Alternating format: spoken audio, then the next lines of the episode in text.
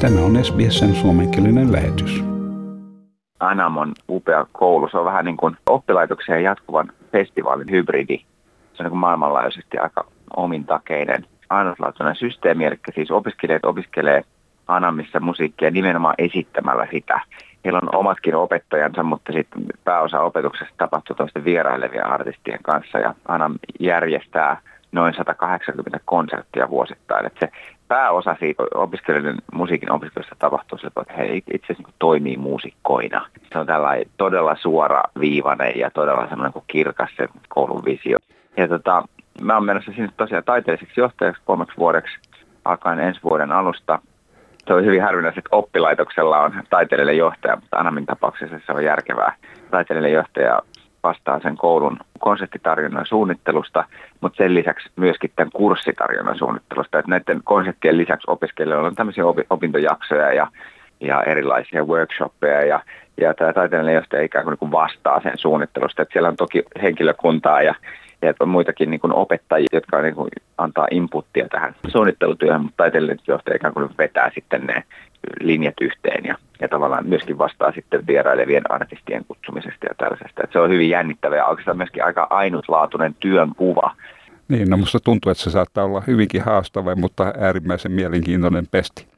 No se on just näin, että Anam on tämmöinen oppilaitoksen ja jatkuvan festivaalin hybridi, että tota, on varmaan ihmisiä, jotka on niinku, niinku enemmän kotona siellä koulutusmaailmassa ja sitten on taas ihmisiä, jotka on enemmän kotona sitten täällä niinku esittävällä puolella. Ja tota, Anamista tavallaan niin koko ajan nämä kaksi eri puolta niinku toimii yhdessä, että se on sillä tavalla niinku hyvin harvinaislaatuinen. Myöskin sitten, niin kuin sanot, niin haastava ja ja jännit, jännittävä toimenkuva. Mm. Mutta se, mä ajattelen, että se sopii mulle sillä tavalla hyvin, että mulla itse asiassa on nimenomaan taustaan niin kuin näistä kahdesta puolesta, että mä oon aina jotenkin ajatellut, että opettaminen tai e, musiikkikoulutus on myöskin niin kuin osa mun taiteilijakuvaa, että vaikka mulla ei ole säännöllisiä oppilaita, omia piano-oppilaita, niin mä, mä oon hyvin paljon pitänyt kursseja ja sitten niin jotenkin nähnyt tätä koulutuskenttää kohdalla.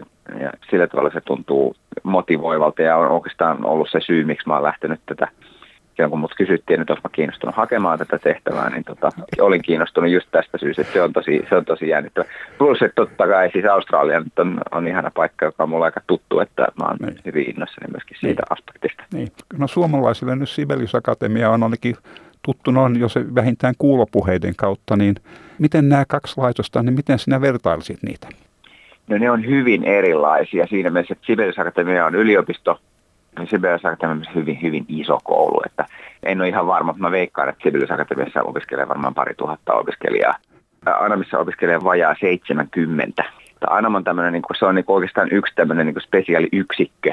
Ja oikeastaan voisi sanoa, että monissa kouluissa on joku tämmöinen pieni osasto, joka on tähdätty tällaisiin niin kuin juuri ammattiin niin kuin valmistuneille muusikoille. On tämmöisiä niin kuin postgraduate-luokkia tai concert program-tyyppisiä kouluja, joissa saattaa opiskella joku parikymmentä tai muutama kymmentä opiskelijaa, jotka niin kuin, ikään kuin valmistumisensa jälkeen ennen astumistaan ammattielämään, niin sitten he tekevät tämmöisen niin kuin edittävän taiteilijan niin kuin ohjelmassa opintoja.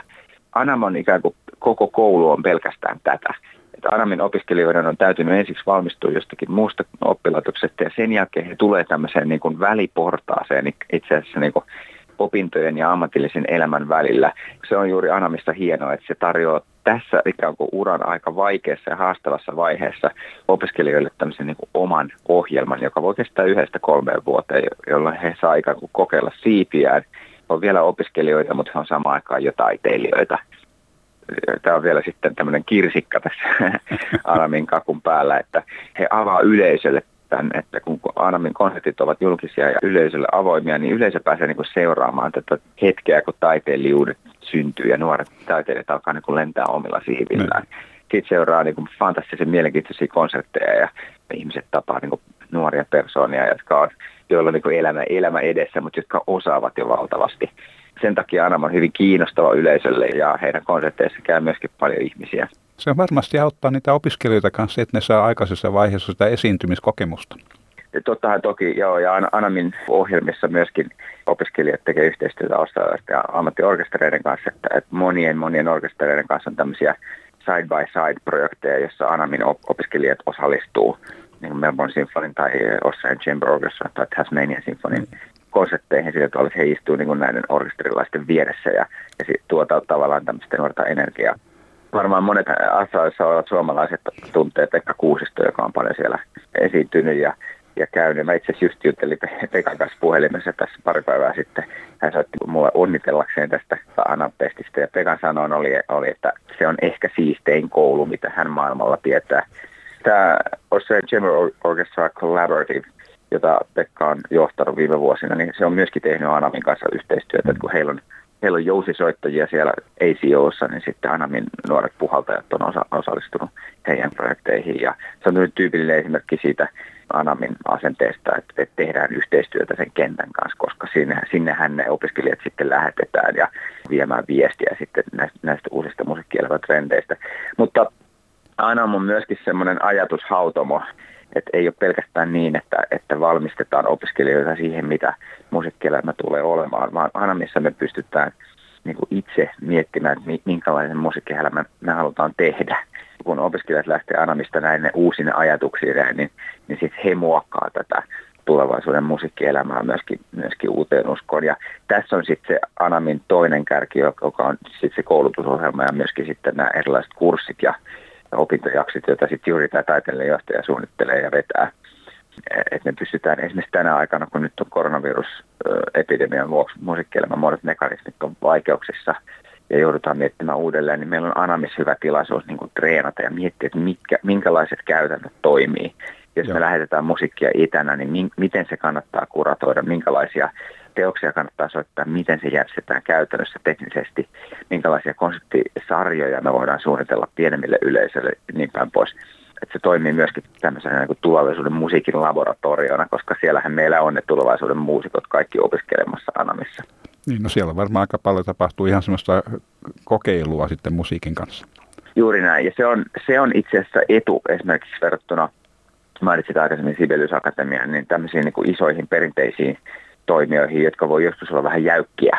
Anamissa mä oon sanonut, että kun aina sanotaan, että pitää think outside of the box, mä toivon, että aina säilyttää sen semmoisen reaktioherkkyytensä ja reaktiokykynsä, että nytkin voi ajatella, että kun on oppilaitos, jonka johtoon on haettu henkilöä, niin kuin minua, ja, ja tässä hakuprosessissa multa kysyttiin, mua pyydettiin suunnittelemaan yhden vuoden opintotarjontaa ja kysy, kysyttiin, että minkälaisia kursseja ensi vuonna tai seuraavana vuonna haluaisit, että täällä opetetaan. Ja voit vaan kuvitella, että haetaanko johonkin yliopistovirkaan, yliopistovirkaan professori, jolle tarjotaan niin kuin tilaisuus niin kuin visioida koko se kurssitarjonta uudelleen. Niin. No, eihän me varmasti kaikkea tulla muuttamaan, mutta se kertoo siitä asenteesta, että ollaan valmiita hakemaan ja nimenomaan pyritään hakemaan muutosta. Ja se on myöskin yksi tämmöinen anominen. Ehkä se on myös yksi tämmöinen Australian ominaispiirre jollakin mm. tavalla, että, että mm. ollaan valmiita, ollaan valmiita niin kuin muuttumaan ja muuttamaan. Ainakin Australian, Australian musiikkielämä näyttäisi sellaiselta mun, mun silmin katsottuna. Niin. Um, Australiassa on kivaa.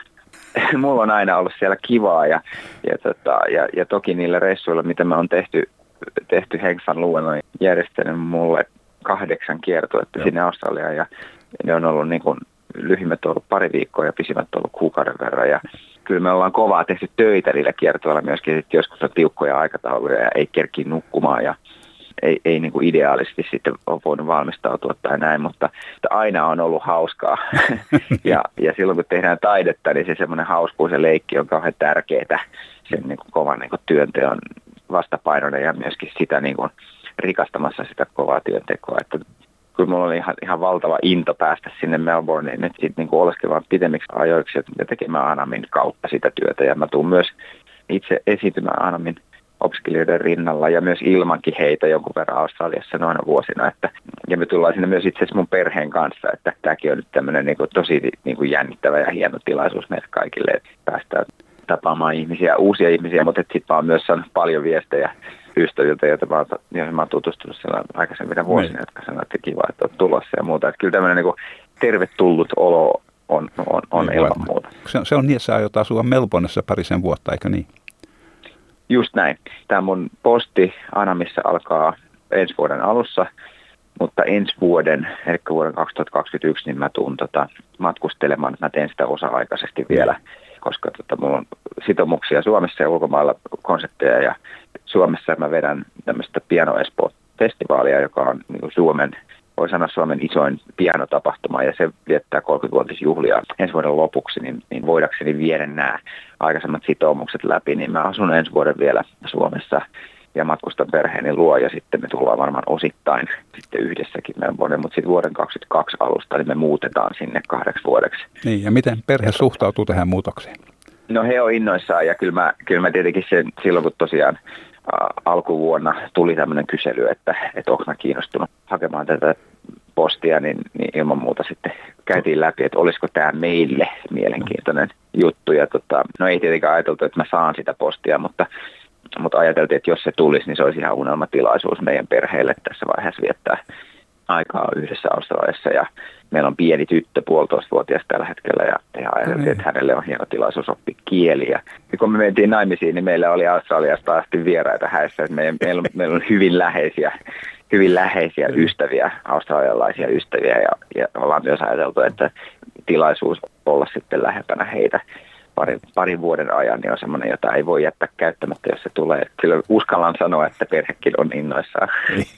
Mutta totta, tietysti se tilaisuus suomalaisena vaikuttaa Australian tärkeimmän tietyllä tavalla musiikkioppilaitoksen suuntaan niin, kuin niin merkittävällä tavalla, niin se on, se on niin kuin todella hieno tilaisuus ja se sinänsä vetää nöyräksi, että mä uskon, että se pääpaino tulee olemaan sinne Anamin eteen työn tekemisessä ihan täysillä, mutta että siinä on sitten näitä muita bonuksia, joita tulee sitten tästä, tästä että voidaan olla perheen kanssa niin. mielenkiintoisessa maassa, jossa on hienot ihmiset, upea luonto ja, ja vaikka mitä. Että. No mä toivon, että siitä tulee niin oikein semmoinen suuri menestys ja sulla on hyvin hauskaa täällä ja työn puolesta, niin että se on semmoista oikein antavaa, luovaa, kivaa työtä. Joo, tätä toivotaan ja tota, sen eteen tietysti tehdään, tehdään töitä. Haluatko kuunnella muita samankaltaisia aiheita? Kuuntele Apple, Google tai Spotify podcasteja tai muuta suosimaasi podcast-lähdettä.